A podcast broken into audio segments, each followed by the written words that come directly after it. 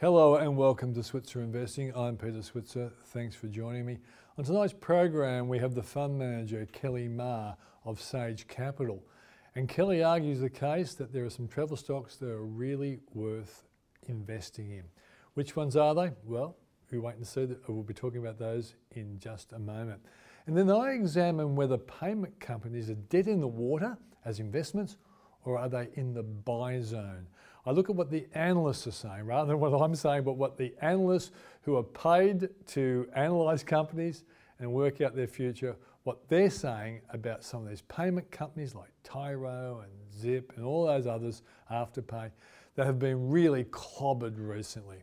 And then we have a mortgage broker who shows you how you can get the best interest rate, considering the fact that uh, home loan interest rates will be on the way up, with the cash rate bound to go higher if it's not next Tuesday, it'll be uh, the, the, the first Tuesday in May. And that's the show. Let's kick off with Kelly Ma of Sage Capital.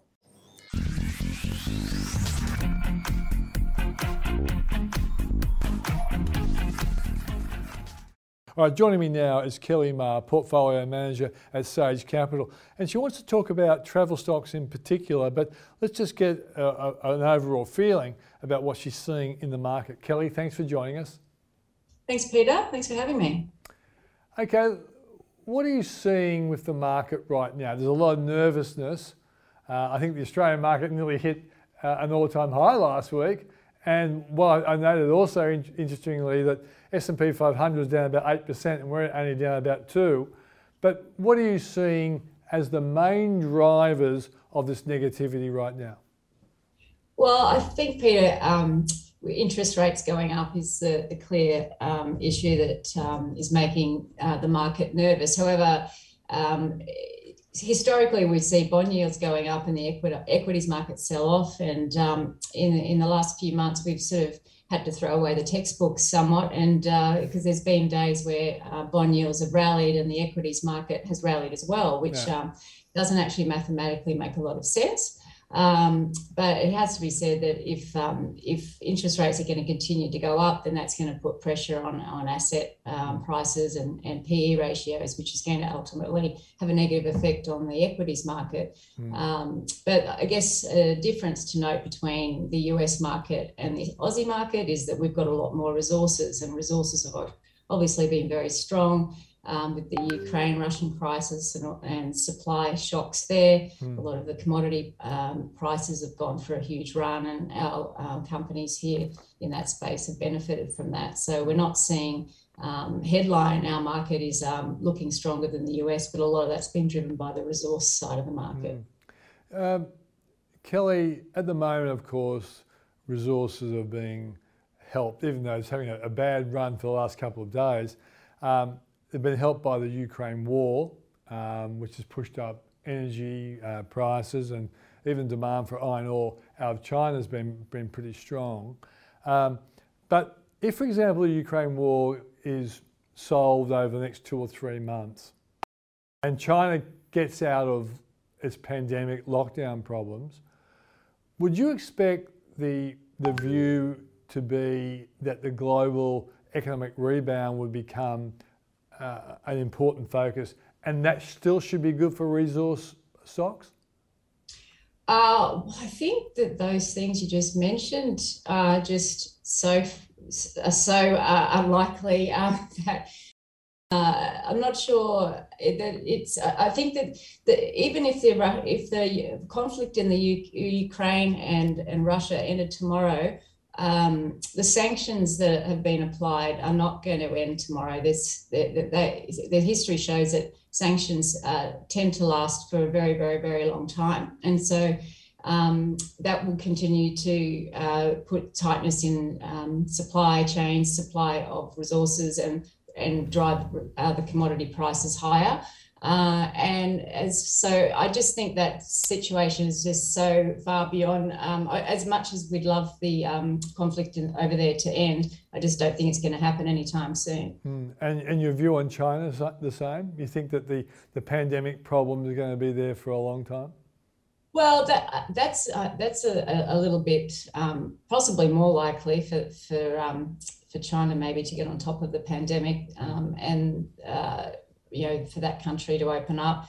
Um, and if that happened, then obviously the, I mean, with Shanghai lockdown um, at the moment, for example, that's causing extra issues with with supply chain um, delays and increased freight costs, and so those sort of issues would be um, less less of a problem if if everything opened up again, um, and be, you know, obviously be very good for a lot of different industry, industries like like travel. Um, and tourism and and and the like. But yeah, again, it's one of those things which um, I guess we're not sort of spending too much time pondering those things because uh, we feel that it's probably um, not not likely in the medium term. That's for sure. Okay, so let's go to the area that you want to talk about, namely travel stocks. Um, do, does the travel stock um, sector need the global economy heading back to normalcy to get the next leg up? Or do you think there can be more legs up, even with what's going on in the Ukraine and also China? Um, yeah, so what, the reason we, we like the travel sector is um, just that it, it, it is, um, I think it can march to the beat of its own drum, um, no matter what is going to, no, no matter what's happening from a broad um, macro perspective, because it has been depressed for so long. There's so much pent up demand for travel. Um, you know, here in Australia, there's there's a whole lot of excess savings that people have in their bank accounts um, that they've saved through the pandemic. I'm sure they've been spending a lot more on goods than um, services in the last couple of years, but that's been so um, stim- stimulation from uh, the government that people have um, excess savings that they're really keen to spend. Uh, and uh, I think we're just going to see a shift from um, spending on uh, stuff that we, we saw in the pandemic. A lot of people people spent a lot on stuff and not a lot on services, and that's going to shift now from people spending less money on stuff and more stuff, more money on services, and mm. and travel is going to be one of the beneficiaries. And we're starting to see that. Um, you know, you're seeing huge spikes in demand for um, travel whenever there's um, a, a relaxation uh, of um, impediments. So the fewer impediments there are to travel, the, the stronger the demand's going to be. And, you know, we're obviously seeing a, a trend there to, you know, not having to have um, be, be tested upon return to Australia. Um, and, and as we see more and more um, restrictions being lifted, demand um, will continue to grow. And a lot of these companies have cut their costs um, back during the last couple of years, and, and their cost bases are way lower than they were before the pandemic. Um, and many of them, um, or one in particular, is in a much uh, is a much stronger and uh, bigger company coming out of this than they were going in, and that's corporate travel. Um, so out of all the company, the travel companies, um, they all raised money through the pandemic, but um, corporate travel was pretty much the only one that didn't raise money um, to survive. They raised money to to make some pretty clever acquisitions. Um, one in the US, um, which has been a, a, transformative acquisition for them that makes them a real meaningful player over there in corporate travel, um, and more recently, a, a smaller corporate travel business in Australia. So um, we like corporate travel um, over the longer term um, just because it is uh, now in a much stronger position to gain market share. So it doesn't have, we don't have to see a full rebound of um, corporate travel um, back to the levels it was prior to the pandemic for corporate travel to to grow its earnings because it's it's a market share mm. um, game and um, and a margin game. And and as they um, uh, now they're bigger and stronger um, we expect that those benefits to really start flowing through. Yeah. Uh, are there any other local travel stocks that you like as a consequence of your analysis yeah, so the other one, the other one we like, we do like Qantas. Um, they've again, they've cut costs. Um, they uh, have hedged their, they've got their fuel hedging pretty well sorted for the, at least till the end of the year. Um, and they're, they've got a lot of pricing power, especially here in Australia with their dominant market position. And so uh, any extra um, fuel costs should be able to be passed through to the to the consumer who's who's still pretty keen to travel, um, it, um, they can raise their ticket prices by say 10%. That should cover um, the cost of fuel at, um, at the with the oil price at say $130. Uh, I think that anyone is, who is keen to travel to um, go on a holiday and was going to pay $200 for their tickets, probably okay to pay $220 for their tickets, so that they can recoup the the uh, fuel costs there. Um, and the other one that I think is probably going to continue to, to go up, um, even though maybe fundamentals um, sh- sh- should say otherwise, is, is Flight Centre simply because it's a well known name and it's a go to stock for many investors who want exposure to travel.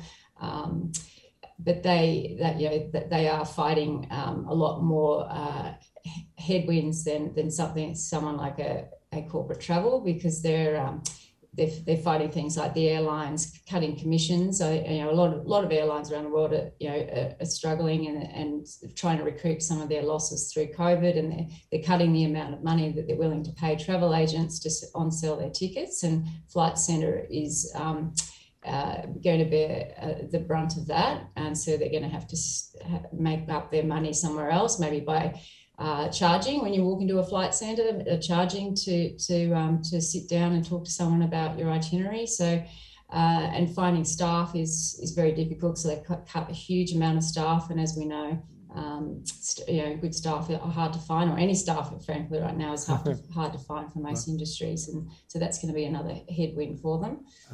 Okay, so Kelly, when you guys acquire a stock, what kind of time frame are you looking at to start making money on on that stock?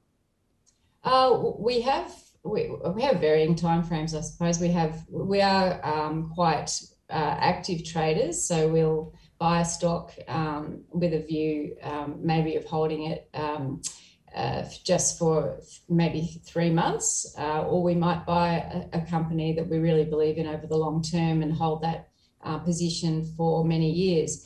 Um, but I think it's fair to say that we we do um, adjust our positions fairly regularly with um, any incremental new information. We, but doesn't necessarily mean you know buying a stock and then and then and selling out of it the next day. It might just mean that we've trimmed our position or bought a bit more because there's new information that's come to light. Um, and that we like to get that reflected in the portfolio um, uh, pretty much immediately. Okay. Well, a lot of people are asking me with tech stocks so heavily sold off, and particularly payment stocks um, sold off. Have you been, you know, looking at some tech stocks from the point of view of they look like very good value if you're pre- prepared to hold them for some time? Uh, at this stage, we're still we're still pretty. Um, we're just taking a back seat on from with most of the tech stocks right now. Um, we, most of them have a little bit. Uh, of a, we feel that they can fall a little bit further. Um, but there's certainly ones that we would we would love to be buying um, when uh, the time is right. Um, companies such as um, Pro which is just an amazing, um, fantastic, you know, um, med tech company with an enormous addressable market, uh, and ed tech companies like. Uh, uh, IDP Education, which historically tra- you know trades on very high multiples. It's it's um, sold off, but um, you know. It, it, it, once we're, we're, closely watching for any of these high quality, high return on capital companies to when their when their PE ratios come back a little bit further, we'll be looking to to buy.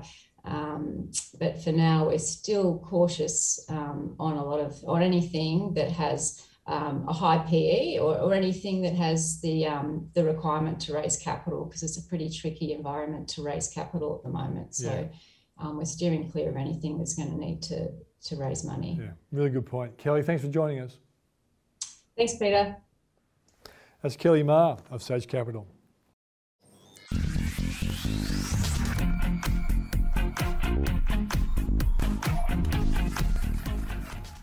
In recent times, payments companies like Afterpay and Zip, Tyro, EML Payments and others have been really smashed by the markets. And some part of the reason for it is the fact that they are tech companies and tech companies also have been smashed as well.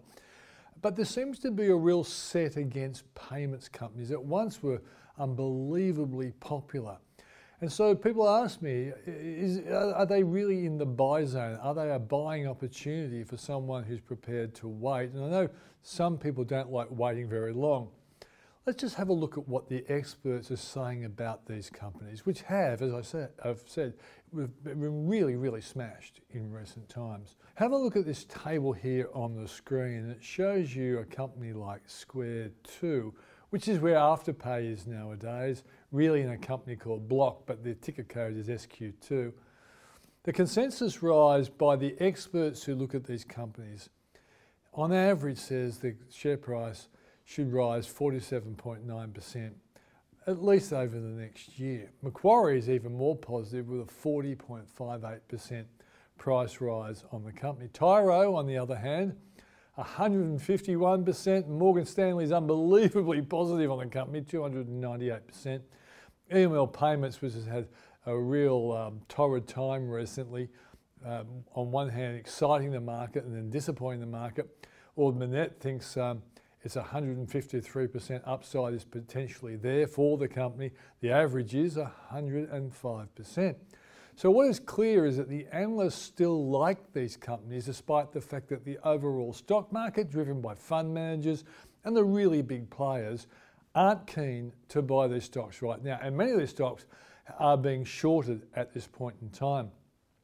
I think it's a really important point to say well, it's not just these individual companies, it's pretty well all payments companies are copying it. And one of the most famous ones in the world, and probably one of the most highly respected payments companies in the world, would have to be PayPal.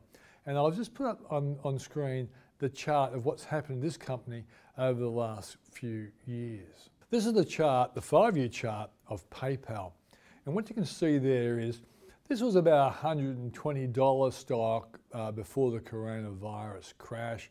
It fell into a big hole, um, as most stocks did, but it's had a huge recovery. Peaked out around $308 in July 2021. But now it's an $83 stock. It's a 73% smashing. At the same time, a company like Zip has come down from $8.30 in July last year to $1.03, which is a 90% collapse. Now, I'm not comparing Zip to PayPal. I think PayPal has a, a much broader and much uh, bigger audience at this point in time, but certainly you can see payments companies, whether they be uh, really well, well known, well grounded, um, successful companies like PayPal or up and comers like Zipper, they've all, all, been really, really smashed. And so I, I, think the important point is this is not just something of some local payments companies being um, knocked around by the market. It's all payments companies.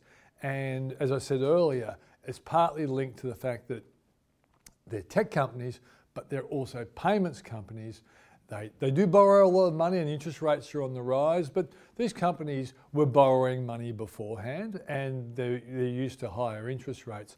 There should be more behind this than just simply uh, these companies are out of favour and will remain out of favour for a long time. As I pointed out previously, the experts who look at these companies and are paid to do so, they're pretty positive on what these companies can do in the future. The question is, how long will it take?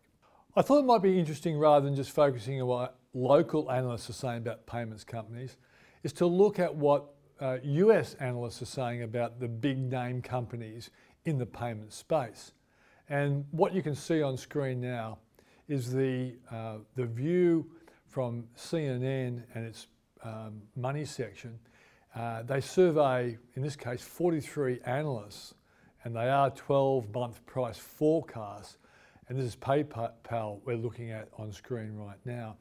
And what you can see there is that the, the, the low forecast is $105, but you know the company is $83 today the median, you know, the average or the, the median uh, price is 174, and the most optimistic has $245 there. So as you can see, there's a, a, a fair degree of confidence that a company like PayPal can turn around the negativity that's dominating its share price right now. For locals who have been Afterpay uh, shareholders, they're of course now holding block shares and SQ is the ticker code in the US.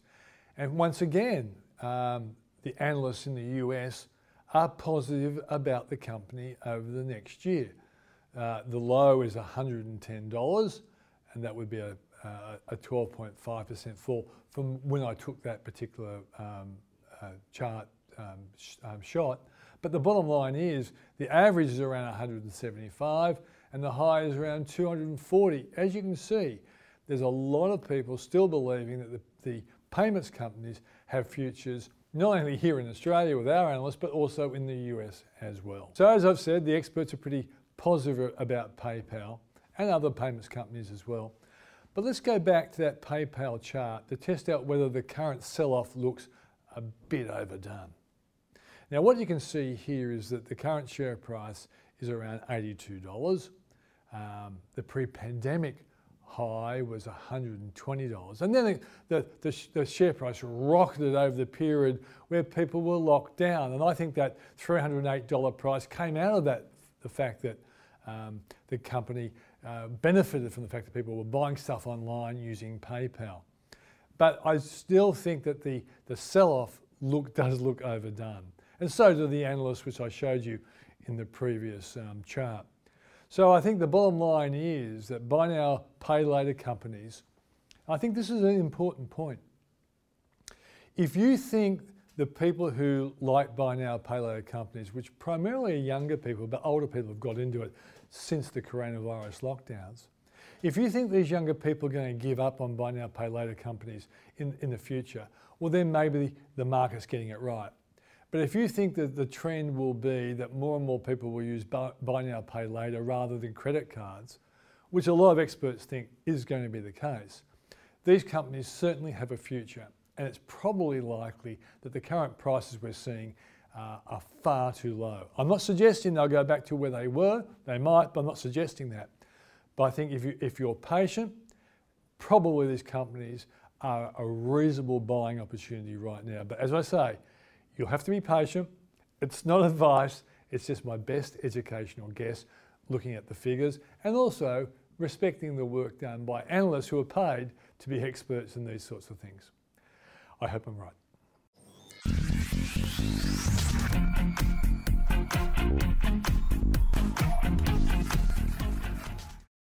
Whenever I'm asked about whether interest rates are going to rise and how will people cope with the rising interest rates, I always say to them, well, make sure you actually go into this interest rate rising cycle with the best possible interest rate you can get. And I say you should at least go to a couple of mortgage brokers to see if they can do you a better deal before interest rates start to rise.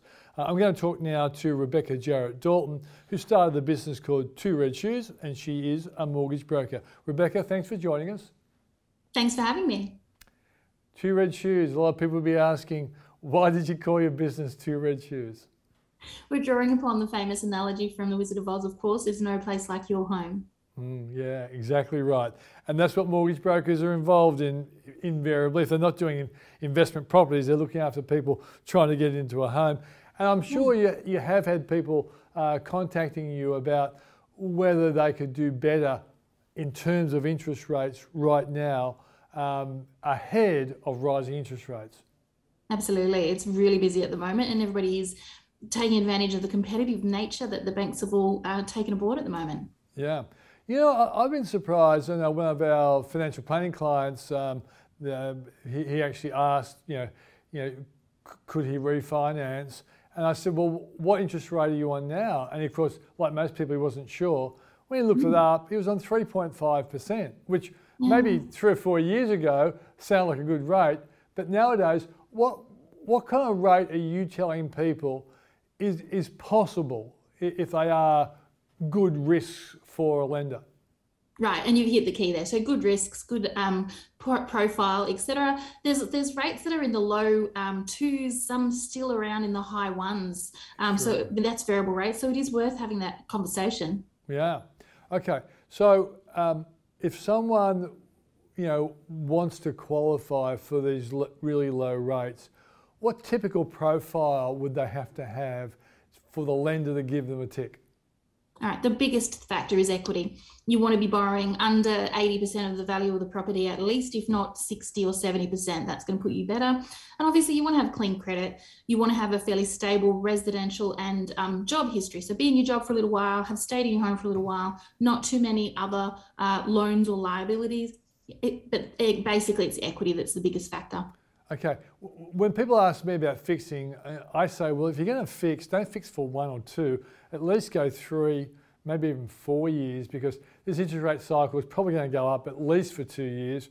Let's hope it goes for two. If it doesn't go for two, we're going to be in a lot of recession trouble, I think. Mm. What are you saying around fixed rates and what can people get for three or four year fixed rates?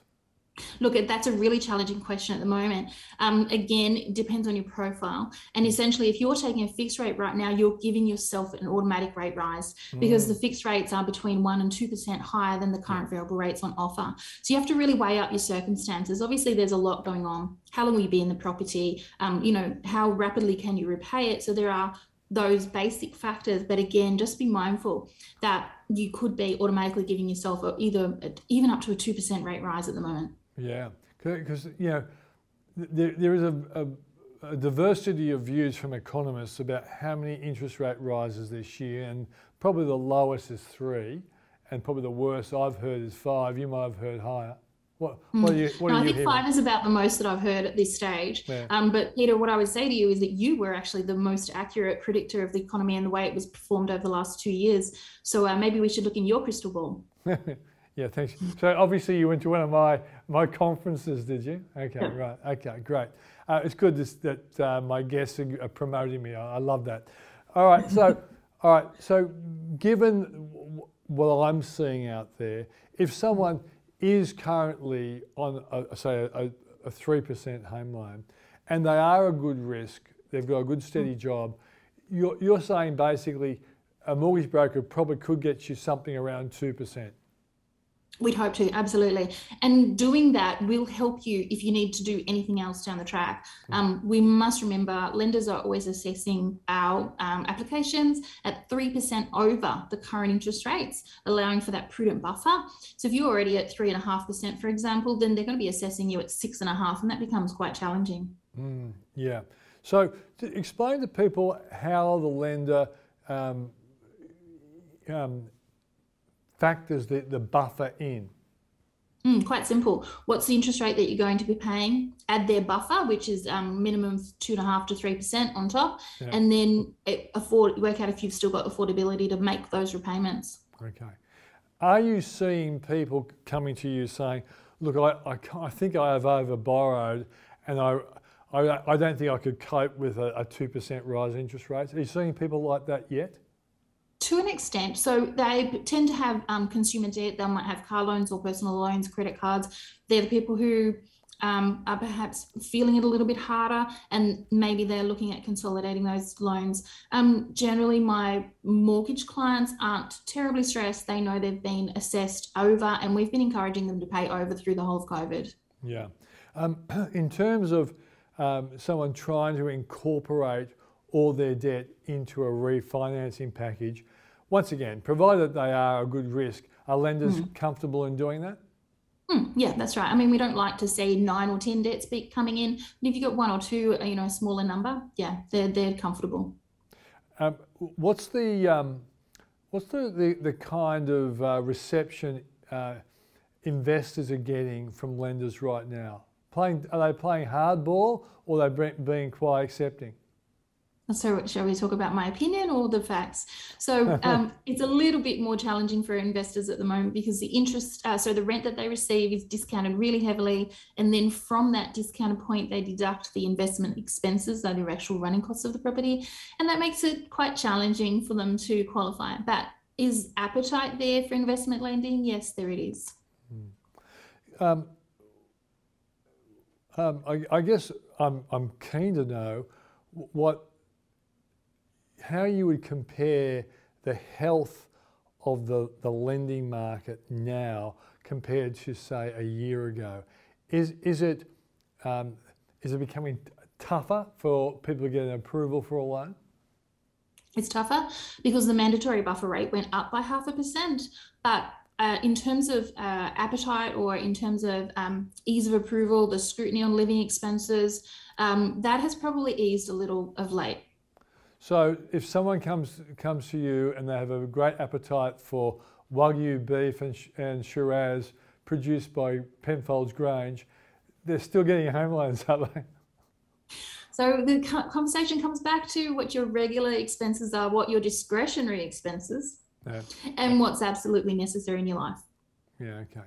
Is there any other issue you think people out there should be aware of when they trying to prepare for this period where interest rates are going to rise? Yeah, well, like I say, reduce that that buffer, reduce that lower rate that you're coming into. Get rid of any unnecessary debt. Just pay it off. Get rid of it. Then uh, you know the pay, the payment isn't going to be painful, and as well, it won't impact your um, approval criteria. Um, minimize your expenses. The buy now, pay laters, they're not helping. Um, banks don't really understand them, so they just treat them as a constant loan. Um, it's just the standard stuff. It's nothing extraordinary. Mm, yeah. So, wh- where are you based, uh, Rebecca? I'm out in Sydney. I'm actually towards the Blue Mountains. Okay. And, and are you finding that you're getting more work online, or, or is it still like good old face to face? Seeing people. More people are, yeah, more people are comfortable with online, um, and that's, uh, I think, maybe it's a time saving factor for them.